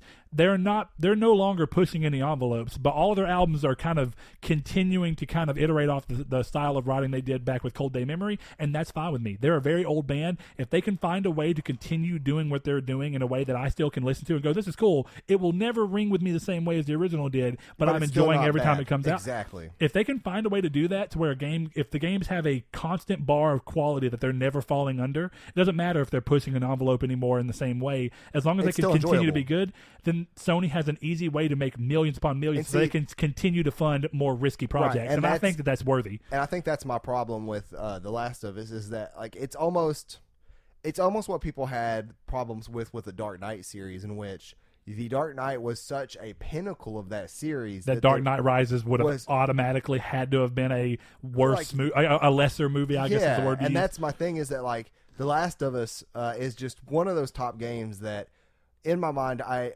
there's never been a game that has made me like cry, laugh, and just want to explore the way it did its world and Sure. listen to every single piece of dialogue with headphones on the first time I played it, and and actually like. When those little chat pop-ups with Ellie would happen, and You wanna little walk over and arcades- talk to yeah, him? talk Yeah. to her and figure out the world and then you know replaying certain segments of the games try to different things that's my thing is that they did it so right uh, or so well the first time that you I get the enjoyed it, sophomore slump.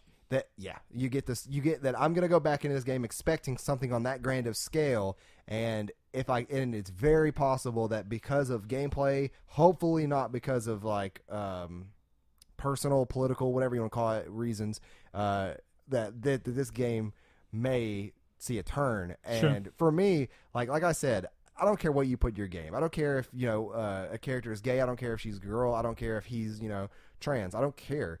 Uh, if your game is good, it's good. But if you go out of your way to make sure that things know and ha- happen and it shoves it in your face every five seconds, then it's just bad writing. So this- and that goes for any minority. That goes for anything in the world. Sure, and I uh, the last two things we'll say about The Last of Us, or I'll say about The Last of Us, then we can move on because there's other franchises I still want to talk Well, about. let's get that done. Um, yeah. Um, the the last two things I want to say though is that I'm with you on the story thing about w- the way you write. I think that I've already mentioned it before. Games are inherently political. They just Right. are because because people are inherently political because almost everything is politicized to some degree. It's just the way we are. Everybody has their own thoughts and feelings on every issue, even if they don't care to be involved in it. They still have their own thoughts on it. So the thing that artists always do is that they work those thoughts and ideas and thought process into games, but they normally do it. This is where I stand. If you're doing it in, if you're, I'm not gonna say inadvertently, but if you're doing it subconsciously, like where it's not, it's not happening because you're you're sitting down with these Right, with the express intent in. of going, I'm gonna make this game do Yeah. this because I think that I have to do this. Exactly. If you just write a story because it's the story that's in your head and that you're pushing for, and I hope that that's what Uncharted is. I mean, do too. sorry, I hope that's what The Last of Us Two is. oh, yeah, I didn't catch that. Um, yeah, but still, I hope that's what it is. I hope it's just Neil going, okay, but I, he's technically already said otherwise. But as long as he's letting these things flow out, I mean, as long as it's not pushed in my face. Like, Yeah. As long as it's like. and there's a number of ways to do it. I mean, every cause like you know, people say, well, politics shouldn't be games at all. Well, Bioshock without politics is a bland game. Politics completely control the entirety of why Bioshock exists. The whole world of Rapture exists because of politics.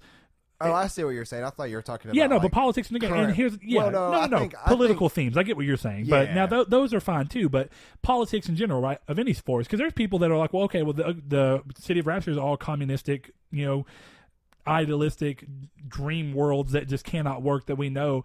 And you don't have to agree with those to look and be like, well, this is a cool world that's created Yeah. by those political statements. It's just, it's interesting. So games are inherently political. They just are what they are. People have their own biases and their own opinions that they work into their stuff. But if as long as you're doing it subconsciously and inadvertently, and you're not doing it because you're sitting down with the express intent to try and do something, I honestly don't care. Even if you are sitting down with that express intent, if you can do it in a way that's subtle and doesn't beat me over the head, I'm fine. Exactly. The second it beats me over the head, I'm done.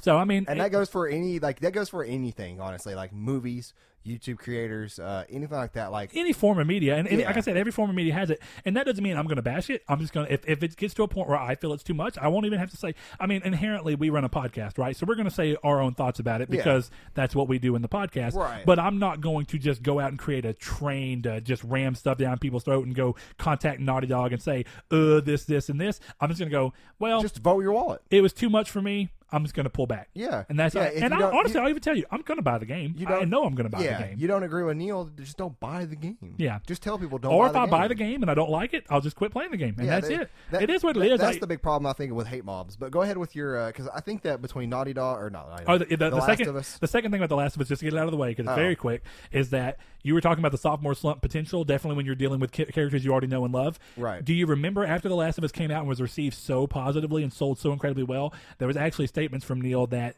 the next Last of Us game would most likely at the time he did not want to include Joel and Ellie in it because of the fact Yeah. that it would that, That it would have been fine too if it was somewhere else in the universe because you know I what? agree. I'm not going back to that familiarity that is Joel and Ellie. and you're coming in with a with an already open mind because it's new people, And so I'm, you I'm also kind of think. curious about that person they showed off in the trailer, that uh, the buff woman.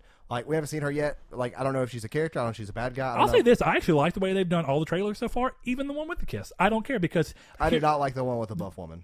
The one with the buff woman. I think it was confusing. It was. I Exactly. did not know what was going on. Mystery. And that, That's not- cool to me. That was very, but done very badly.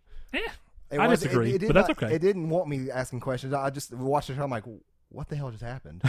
like it, I didn't want. It to had a lot of questions for me, like who are these people? Who are these Japanese people you presume that are saying these things are uh, the whatever they the marked ones or whatever they called them? I can't remember what the wording was, uh, but I was like, this is frame. It didn't give me interesting. nothing to like. Well, yeah, but if they gave you a time frame, there's a million things that could happen. But still, uh, so moving on, one of the one of the franchises we haven't talked about, and we all know that we feel very different ways about it. Uh, do you still think? Because I honestly am just so much on the bridge. Do you think we see the order again? no. I'm, I'm almost with you. I, I, honestly, this. So we have like what five months left of this year. I don't think we're gonna see anything related to the order. If we do not see it within this year, I doubt it'll come back. It'll be too far and out of minds at that point. The only thing I'll say about this is that I've already said uh, on the previous stuff that You'll shave your head. you know, well, no, that was for this E3. No, No, but, no, no, no, partner. That goes across all time. Okay, then as soon as there's a Bloodborne two, son. No, no, no. Uh, it wasn't Bloodborne 2 with me. It was Death Stranding as PT. Oh, that's Yeah. right. So We if all that know- happens, you know, Well, we don't know that's not going to happen now. that's true. Um, okay, so that said, though, I've already talked about the significance of choosing specific games that act as really good console openers. I think if the order does come back, the smartest way to do it is to do it as a PS5 launch title. Yeah. Because we already know I can that, see that, actually. they can they can show a technical showcase. We already know the order's still beautiful today. Oh, yeah. It's so if you if you PS5 let them 4 games. if you let them iterate on that engine as a PS5 launch title, it can be a really great graphical showcase to show what the system's uh-uh, capable Uh-uh, of. No, because I think that's where they strayed too close in the first one. I think that's where it became more show than it game. Sure, but you are, but now they're iterating, right? They're not creating from ground up. This is a, this is the point of iteration. They could do that without having it as heavy cinematically detailed that the first one was. But but but they can do that far easier because they're all the they can run off of a ton of things the first game already built. Before they were having to do that with building all these No, things. that's what I'm saying. Is that like yeah, but there's also mechan- not It won't take them as long as The a- structure of the game was weird in terms Sure, of like there's there's a num- yeah, there's a number. I get what you're saying. picking up objects at across gameplay. Yes, So yeah. and, and I'm with you. They need to cut the picking things up just to glare at them for That more than a second. ridiculous. Stupid bad and decision. especially because you had to sit there and do it for like I, I think it was like seven seconds. The only other bad thing is a couple of yeah. The only other thing is a couple of moments where you're walking. There's a cutscene, then you walk for like two minutes, and then there's a cutscene. Bad game design. Yeah, there, why ever Gears do that? of War two did that. I think it was, and it wasn't. It wasn't like cutscene, but it was like walking at a normal pace and then stopping and talking on your mic in your ear or whatever, and then doing it again. It's like, dude, d- these people can make such a beautiful game, such a, a somewhat With one game. really dumb how, decision. How is your pacing this bad? Like how how is it that like you don't know what pacing is and how it can be this bad? Like. Uh, I forgot. What, there's another game that was a third person game that did that too. It may have been the order that I'm thinking of, but like I Probably. just remember walking at a normal speed, then stopping to talk, and then walking, then stopping. I'm just like, stop Sure. this. So that's where I'm getting at with the order. I think the Order 1887 makes a great PS5 launch game because it could be a graphical showcase easily by by just iterating on the series as we already know it, and they can it can be their chance to try and fix all the problems everybody had with the first This one. is and right? th- this is one of those games too that it needs a spot at PSX for somebody to come out and be like, "Yeah, this game's going to be five hours long." Ha ha, forty hours long. Just kidding. Like you need to make sure that people know that this game is not a repeat of the first one. Because Well, yeah, if, yeah. if you don't let them And you know can do that, that, and your you that. marketing would kill that game. Sure. And I think that I think that Sony has the ability to do that. So I think that's where we stand on that. A couple other ones we haven't talked about. I think with the success of Ratchet and Clank, it's easy to imagine it coming back. Yeah. I honestly think that we see it potentially another Ratchet and Clank before the PS4 is even done. I, I can Um, see that. But I could also see it as a PS5 game, uh, not necessarily as a launch game. Sly Cooper, I'm on the fence about. I do think because it, definitely they're still doing the Sly Cooper show. There's a chance to some shape or form that we see Sly Cooper maybe even gets a similar treat um, treatment of Ratchet and Clank where they completely reboot it. But I don't Oh, know. I thought you were talking about go with the show in tandem. No, no, no, no, no. But just a completely reboot, you know, and give it, you know, just really focus on polish and everything. I think there's a chance. I also think there's a chance that it's Sly Cooper Five. I just think that the longer you wait between I wish it iterations, was Sly Cooper Five. That'd be cool. I'd love it because there's so much stuff that Four left It See, I- answered I, don't and then left unanswered. that well. Oh, it's so cool. I still don't know how what his name, well, how unknown guys in, in Kingdom Hearts One. I can't think of how that makes sense in canon. It's Oh. really bothering me. Oh well, it actually makes a lot of sense in canon, but we'll talk about it right before you it leave. might be It's because quick. I'm sleepy. It's quick, uh, but uh, let's see. Are there any other big notable franchises Jak that and we've Daxter would be really about? cool to see a comeback, Ugh, yeah, I just but don't I don't know. think it's gonna. I Like don't obviously, Naughty Dog's not gonna do it. Um, Bluepoint would be the no. Is it Bluepoint? Yeah. Bluehole. Okay, Bluehole did PUBG. Bluepoint is the good people. yeah, Um, but I really, really want to know what Bluepoint's working on, uh, and th- what they're working on would determine me saying another franchise because obviously we'll never see a Metal Gear Solid game again. Um, in terms of Kojima, Konami, and even then, if it's Konami, I don't want it uh, because Metal Gear Solid Survive was so bad. Um, thinking about any other one-off PlayStation series that they or franchises they did, because in my mind I'm thinking big franchises, right? That's where I'm going. I don't think. well, we'll, I mean, I honestly Rush don't could- think could we'll be a- see. Gravity Rush could be a cool comeback. It would never happen. It would never happen. I, I don't think Gravity Rush will come back. I think that's actually a pretty. I think we'll see. cut We'll finally dry. see Little Big Planet four. Maybe. I once think Little Big Planet needs time to go, but yeah, because Sumo Digital did Little Big Planet three, fine game, Ah, yeah, that was but it wasn't as good as one and two. But I also think that there's a lot of that's why I remember reasons why it wasn't as big. Um, I, I, so Little Big Planet may come back. I don't know. I think it may honestly it may be better just to leave that series because it's, it's it's a Oh. great series, but I think leaving it would be smarter in the long run, at least for a long time. So maybe a PS5 game. I guess that's actually a good way to put it. I, I don't. I don't know though. Skipping a whole generation may even be a good idea. It's a great idea, but you risk running it out to be kind of dry the more you play on it. And Dreams is already going to occupy that space. yeah, So, and thi- from the same developer. So, yeah right. Media Molecule. um, let's see other. I think let's take a PS2 it. series that um, they was did. first party? I don't think a lot of them would come back. Most of the PS2 series that were there that had any kind of real promise did come back already. Uh, Yeah. I, th- I can't think of any. There's a couple of potential PS1 RPG series that have had a lot of cry. I don't think that we see a Legend of Dragoon remake or reboot or anything. Who, who made it would Legend be cool. I can't think about that right now. 'cause I it- think it was Studio Japan. But I honestly Was don't know. really? I mean, it was published by Sony, so I imagine it had to be Studio Japan. Um, but I don't think we see that. because I know it wasn't Square, and I know it wasn't. Uh, yeah, SIE Japan Studio. Wow. That's what I thought. Uh, cool idea. Cool. I mean, I think it would be cool King's Field would back. be a cool comeback. uh, not necessarily a Sony franchise, but you know, I guess uh, I can't think of any other big ones. I'm, I know that as soon as we get done with this, I'm gonna be like dumb that I can't. Yeah, it is late. I am tired. Whatever. It's an excuse, Hearts, but it's a real one. Isn't right? Well, You at know, this point, we're just going off second party, third parties. Yeah, and I mean, there's there's reason to talk about second party exclusives, but most of them that I I guess some of them, a lot of them, I'll say if I'm not mentioning them right now, I probably don't think they're coming back. I think Gravity Rush Two is an easy one to say wouldn't be coming back. I don't think that we see. Um, I think that that was Sony's fault too. What Gravity Rush? Yeah. Oh, Knack is what I was getting at. I don't think we see Uh, Knack again. Knack 2 was pretty much, it was a great game. It was a nail in the coffin. The only reason I could see it coming back is that maybe the games are cheap enough to make and they get enough sales from a um, family friendly offering because, you know, re- there's not a lot of family friendly offerings on the PlayStation, right, from a first party standpoint. So if you think about Knack 1, Knack 2, and Ratchet and Clank, and then, go- of course, Little Big Planet 3 was one, and then Media Molecule when it comes with Dreams, those will be kind of Planet being a kids game. five. Yeah, of course, they they were really big sellers for kids. That's what a lot of people bought them for. Uh, definitely want to work at GameStop. I guess that makes sense. yeah, very easy to play, platformer heavy. I, I will say though, like Uh, so that, that's that's only five games, right? So I mean, you think about the rest of their games. Sony's right now is very known for making very mature games. Having a game that has mass market appeal in a in a different way, right? Because they have a mass market appeal in adult sense, but uh, when you think about as an entirety across all age groups, it makes sense to have something like Knack, where it's something that kids can play and enjoy, and it makes sense for them to do it. But it's also something that I can play as an adult and like, and I can turn it on the hardest mode and have a fun challenge um, while I'm doing it. Right. So I think there's ways, and then of course you can. A lot of great writers writers will write, write something that makes sense to kids, but has more there for adults if they choose to pay attention. yeah, so- the best kids shows like like a lot of the old school cartoons from like the '90s, like Rugrats and Fairly Odd Parents. Even though I'm pretty sure that's from 2000s, but whatever. All those Sure. good shows they oh, have. I know one. Everybody's golf. I think everybody's golf did well. I think it will Oh, come back in some sense, some form.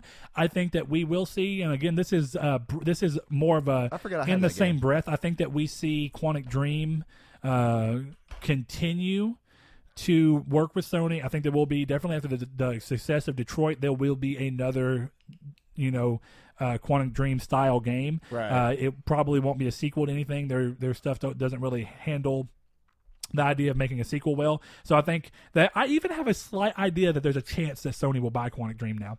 Yeah. The reason I was waiting because I know that Sony hadn't done it yet, right? But Heavy Rain was really successful, but then Beyond really wasn't, and now this one is. So How would you- got two of three games that, that are that are pretty successful. How would So- you feel if that was in one of those uh, developers that, uh, or teams, I should say, that uh, Phil talks about on the Xbox's stage? That would have been wild because have. Xbox turned down Heavy Rain Did they really? originally, and then Sony said yes, uh, which was also weird at the time that Sony said yes. But I think it was because they were like, "Crap, PlayStation Three came out kind of Yeah. poorly. We need games, and we got to show off." Uh, so yeah, I think Quantic Dream comes back with something of their own that's cool and, and different, and it would actually be cool to see them slightly try and evolve their gameplay.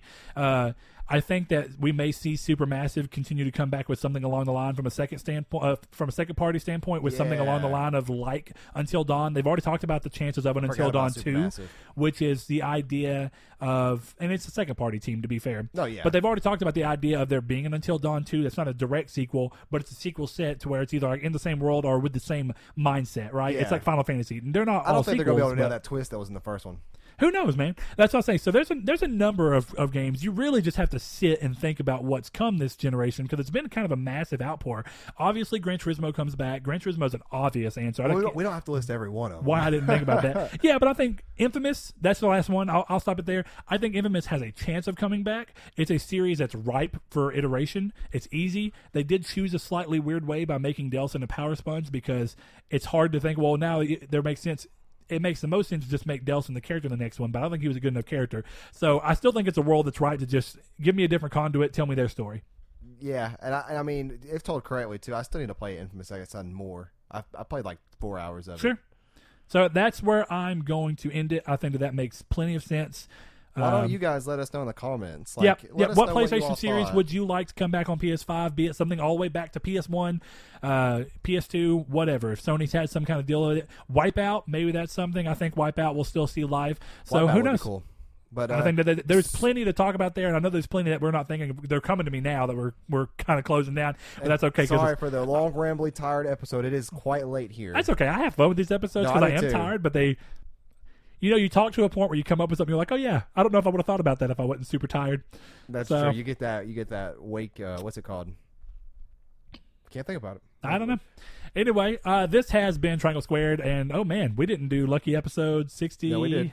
did we? I did. Oh look, you're on 67. sixty-seven. Oh, yeah, you're right. You're on top of it more than I am, so that's good. This has been Triangle Squared. We'll see you next week. Thank you guys. Thanks. Oh, hey, bro, forgot to hit the Discord thing. No, we're still recording.